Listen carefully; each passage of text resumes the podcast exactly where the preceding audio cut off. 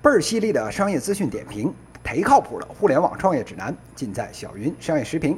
点击订阅专辑，关注个人微信小云六七六七八，获取最新资讯。各位听友，大家好，我是小云老师。今天呢，跟大家谈一个跟云集微店有关的话题。这期云集微店的这个节目啊，小云老师啊，一年半之前就想做。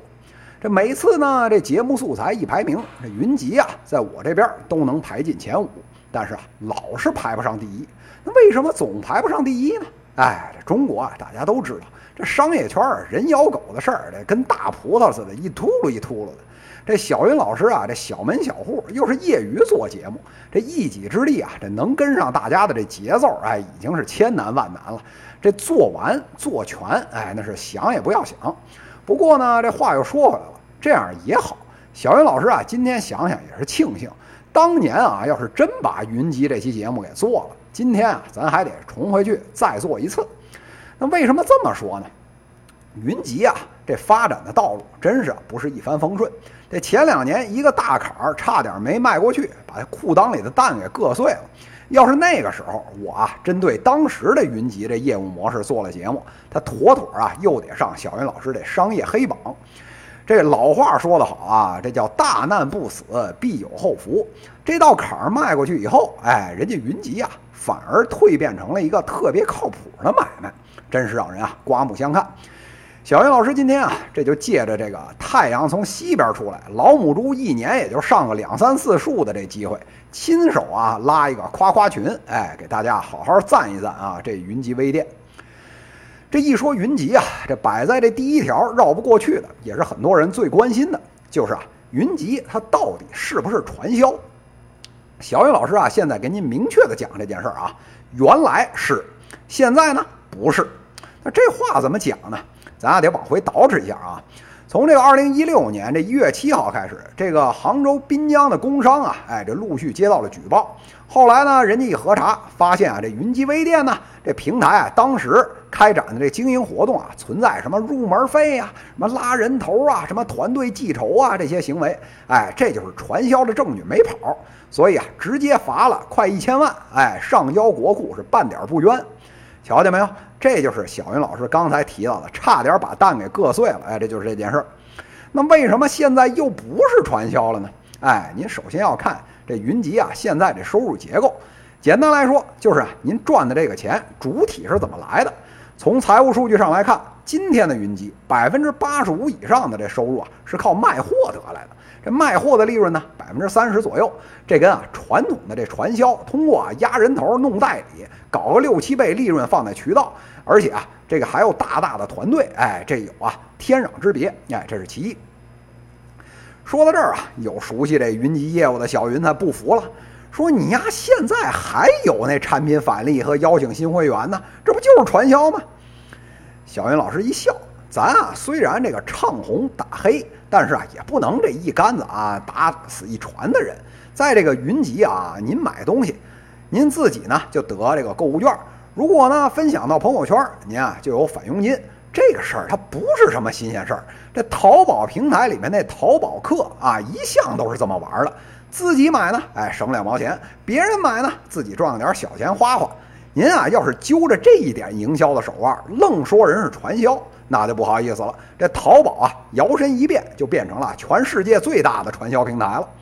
再说了，这传销啊，还有一个特征，就是啊，这返佣呢分好几级。鼓励大家玩命的开下线，自己躺着赚钱。现在在这个云集里面啊，我买东西分享给朋友，这朋友也买了，哎，返佣给我，这没问题。但是啊，朋友再分享出去，他的其他朋友再买，哎，这件事儿就跟我没关系了。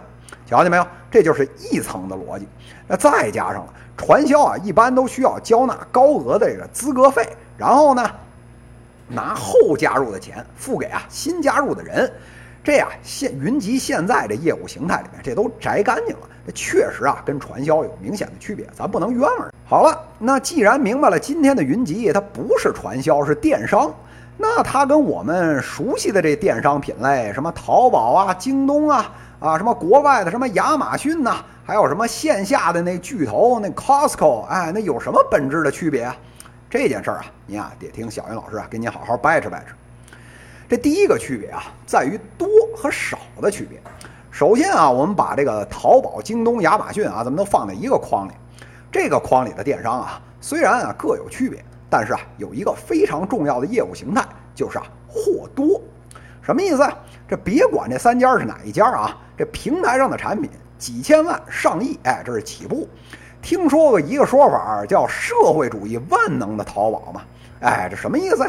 哎，就是说啊，上面从这个针头线脑到啊法拉利、奔驰，哎，只有您啊想不到，哎，没有人搜不到的。其他两家呢，哎，虽然没有这么夸张，但是啊，一个产品关键字翻个十几篇是毫无问题。但是啊，云集啊这边你发现，截止到二零一八年，人家平台上面一共也就是五千个 SKU，分到每个品类上面，哎，这就更少的可怜了。这么少量的 SKU，这电商的玩法自然要跟这些巨型的平台，哎，有重要的区别。我们呢不求啊大而全，我们啊就一个点打爆，一个品类恨不得就那么两三件儿这个精品的产品。但是有一条，那是啊精品，哎，性价比巨高，看着你就想买。那未来呢，虽然这体量啊有可能继续扩张，但是啊需要指出的是，这个是一个战略选择的问题。我不承诺啊给用户啊这一万种选择，那对于百分之七八十左右的客户来讲，这两三个选择基本就够用了。想要别的花样，哎，您啊慢走不送，哎，我啊这儿就负责走量，哎，这就是一个明显的区别。那看明白了第一个区别，这啊就引出来这战略的第二个区别。你既然没有那么多选择，那客户看两次也就基本明白你有什么没什么了。那买东西的时候，个别时候啊能想起你来。但是啊，一旦是想四处逛的时候，哎，这第一选择绝对不来你这儿。那怎么才能保证这 DAU 日活还有 GMV 的增长呢？哎，这啊就是第二点区别，叫社交拉新。这个京东、亚马逊之流啊，基本上都靠着各种拉活动做广告。今天一个电器节是明天一个图书节，靠的是线上买流量，线下刷电梯。这个云集的套路啊，跟这些家完全不同。这卖东西呢，靠口碑。您啊买的爽了，分享朋友圈了，您朋友看见也买了，哎，这就靠的是社交，靠的是人带人，哎，这就跟拼多多有点像了。这不同在于呢，这拼多多啊主要靠拉人头拼团，人越多呢越便宜。这云集啊靠的是会员返佣，这会员等级越高，哎，返的越越多，哎，这两种方法啊没有高下之分，这都是啊增长拉新的好手段。那这拉新的这手段不同，反映在商业上面，这本质的不同在哪儿呢？就是啊，四个字儿，叫拉新成本。这电商啊，不管是谁，这原始积累阶段，免不了要从这大平台手里抢食。这有道是啊，此山是我开，此树是我栽。要想从此过，是留下买路财。这大把的银子就撒给了阿里、腾讯还有百度。这掰起手指头算起来，一个用户啊，中后期的成本基本上都妥妥超过了两百五十块钱，而且啊这效率是逐级递减，花钱越多是效率越低。那大家心里这一翻个儿，那凭什么呀？这与其啊让黑道大哥来抽水，那还不如啊我自己返给客户得了。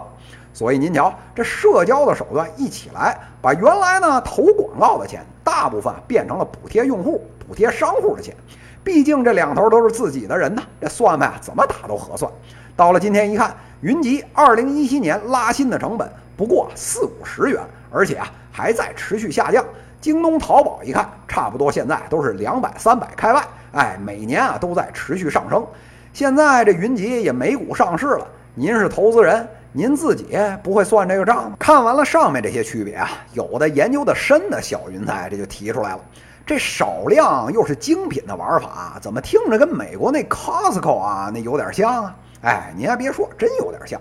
这两年啊，拜我朝这马爸爸雷布斯等人啊这不懈的推广，美国这 Costco 的玩法现在成了零售界的圣经了。放眼一瞧，这创业项目里面打着中国版 Costco 的，这光小云老师啊一年就得看个三四十个，您啊就知道有多火了。但是啊，这火归火，真正把这事儿办成的。包括雷布斯自己在内，现在一个也没瞧见，真是啊，让人丈二和尚摸不着头脑。今天啊，借着这云集这件事儿啊，咱稍微提上两句，您啊就能比较出来云集还有这 Costco，哎，这些重要的点都在哪儿。咱们啊先从这相同的地方看啊，这 Costco 是会员制，这云集呢也是会员制。这 Costco 活跃的这 SKU 商品，哎，四千出头，这云集呢五千多，哎，这都是一样一样的。但是啊，咱不能光看表面，这具体业务形态的不同啊，导致了做事儿方法完全两样。这第一点的不同呢，就在于啊线上还有啊线下的区别。这 Costco 主要竞争的利器在于啊它线下的实体店，符合呢美国中产阶级这日常消费的习惯。注意啊，老美那边可没有什么电商，什么一天三送，什么免费物流啊，什么之类的这些事儿啊。您要是真想用那免费的物流啊，那一个礼拜能到您家，您就得烧高香了。所以啊。作为一个这什么车轮上的这个国家，日常用品开车啊十五分钟之内哎解决，这非常的合理。Costco 呢就靠着这个少品类高周转来运作啊它的实体店，把所有商品的这利润率呢调到最低，恨不得啊低于百分之三。这所有的这个盈利啊全从会员费上找。这个运营的目标呢不是啊扩用户体量，而是啊做客户留存。我离你近。提供呢又是有名有姓的商品，其他地方没有我这么便宜，那可不是大家都来买吗？那同样是会员制啊，到了云集这边，这运营的重点可就不一样了。您说这留存重不重要？那确实很重要，但是啊，这不是现阶段云集的重点。现在的主要重点啊是社交拉新，做用户触达。那为什么有这个区别呢？哎，您想啊，以中国老百姓的这消费习惯，京东、淘宝都送到家了。您要是学 Costco 建实体店，这运营成本高，扩张慢不说，就算您建成了，你也拼不过人家。我为了差这五块钱，能多开半个小时车去你店里？哎，光听啊就觉得蛋都碎了。哎，您啊还是踏实送家门口吧。那既然物流基础设施这块儿通过外包能够达到很高的水平，那云集这边。不如啊，就把这运营的重点放在线上。今天的中国啊，可不比五年、十年前了。这消费者早就被培养出来了，什么智能机，什么社交软件，你妈啊用的恨不得比你还六六六。有了这个基础啊，只要呢腾讯不玩死咱，哎，这事儿啊就能干。这相当于啊，根据国情做了一个呢线上的 Costco。您说这是不是挺有意思的？这时候啊，有人就要抬杠了。说那这个事儿啊，京东也能干。我京东自营啊，拉出一个五千个 SKU 的列表，加上我现在这强大的基础设施，再加上呢，现在这京东跟小马哥是一条裤子，这不就直接把云集给玩死了吗？哎，小云老师啊，哈哈大笑，这一看就是典型的啊，这二逼投资人出身，这脑残逻辑啊，我这一年听投资人给我讲啊，得讲十几回。我就问您了。按照这个逻辑啊，老王王健林他们家那应该啊把全中国的生意都干了，那有钱谁能挡得住啊？这逻辑它不是这么推的。那确实啊，京东有各种的优势，但是啊，你是一个做全品类、人找货起家的，我就问您，这全盘啊按这个逻辑一改，那现在京东这 APP 估计就没法用了吧？那肯定得起新摊儿啊。这整体业务运营的逻辑全得变，相当于啊，公司里边裂变出一个跟本体格格不入的一个新公司出来。为了克服这个组织的障碍、运营架构的这些障碍，还得啊得到这个公司高层的认可。就这一套走完，这两年啊，你要能把这事儿拎清楚，这业界啊拔尖儿的这个创新驱动的公司啊，都不一定能做到。不信的话，您瞧瞧那河马先生那侯毅啊，那都是京东老人出去的。这京东现在自个儿想复制，都吭哧半天办不成。要这事儿又涉及到京东主业的逻辑，那哪有那么容易啊？明白了，云集这边运营啊和 Costco 的这个重点的不同啊，这里面啊，小云老师啊就要讲这个云集和 Costco 的一个重要的理念差异，就叫小微渠道商赋能。那这话怎么讲呢？您看看 Costco 啊，卖的这几千件东西都是啊人自己的，不仅呢东西是自己的，线下的店呢也是自己的，开自己的店做自己的买卖，这边界啊非常清楚。这说破了大天啊，是个传统的商业逻辑。云集这边啊正好反过来，那是不是也是这几千样东西？对，那是不是这几千样东西也归自己呀？也对。但是啊，注意。云集现在做的叫小微渠道商赋能，换句话说，除了面对啊最终端的消费者之外，他特别鼓励啊这些小微的渠道商，哎上来做生意。什么叫小微渠道商啊？哎，就是啊他们没有货源，但是啊有客户。哎，典型的这种渠道商呢，比如啊中国这几千万的宝宝妈妈，哎，或者呢是统领几个小区的这拼团的团长，哎。有点粉丝，各个领域的这些小 V、中 V 们，哎，这些啊都是云集特别欢迎的对象。您呢从我这几千种里面，哎，拿货，只要呢您能分销的下去，我就大大方方给您返佣，卖的越多，返的越多，这不就是一通百通了吗？不仅如此，从这个玩法衍生出来的云集的整个物流基础设施也干京东啊这玩法完全不一样。我的目的啊，不是非得搭建特建啊，没有必要啊，非要全向所有的 C 端啊提供服务，而是呢，我现在有针对性的对这些小小的 B 端哎进行服务就行了。那所有的运营的政策都是啊，在扶植这些小 B，哎，让他们不用担心备货，不用担心压货，不用担心物流，只要呢您能倒腾得出去，我这边啊给您提供您所有需要的服务，您倒腾的越多，我这返佣就越多，哎，这生意啊就是这么个玩法。这块一说通啊，您就明白这云集的眼界啊，比 Costco 是大了何止一万倍，自己玩啊变成了大家一起玩。把电商常见的一个 B to C 的这个逻辑，变成了一个扶植小 B 一起玩的生意。哎，在小林老师看来啊，中国这市场有两个特点。这第一个呢是用户天花板比较高，说白了就是拉人头比较容易，想把市值这做起来有的是空间。哎，这是其一。这其二呢就是啊所谓的勤劳勇敢。这折腾全国大生意的啊，人中之龙啊，咱先放下不谈。但是这区域里面的一个省、一个市、一个区、一个小区，哎，这有影响力、能折腾的人这海了去了。而且越到南方啊，做点小生意的这种思路啊越宽泛。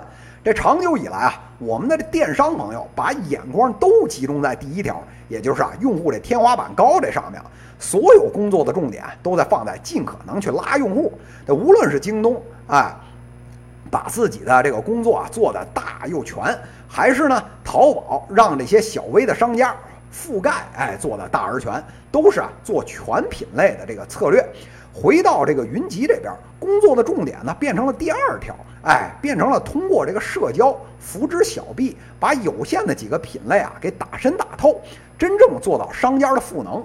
这消费者拉新用点社交的手段，这没什么新鲜的。小云老师啊，这眼睛都懒得抬。但是啊，踏踏实实真正做到给小 B 给赋能啊，把小微 KOL 的能力都发挥出来。哎，小云老师啊，纵观中国这平台的商家，愣是啊找不出第二家来。这个时候啊，还有人不服，说这马爸爸啊也讲中小卖家赋能，你这云集呢也讲中小卖家赋能，那凭什么你就是创新了？哎，这件事儿说起来，咱得说三天。今天啊，咱时间有限，小云老师啊就问三个问题啊，您好好想一想。这第一，淘宝帮你选品、帮你备货、帮你搞物流吗？哎，这是第一个问题啊。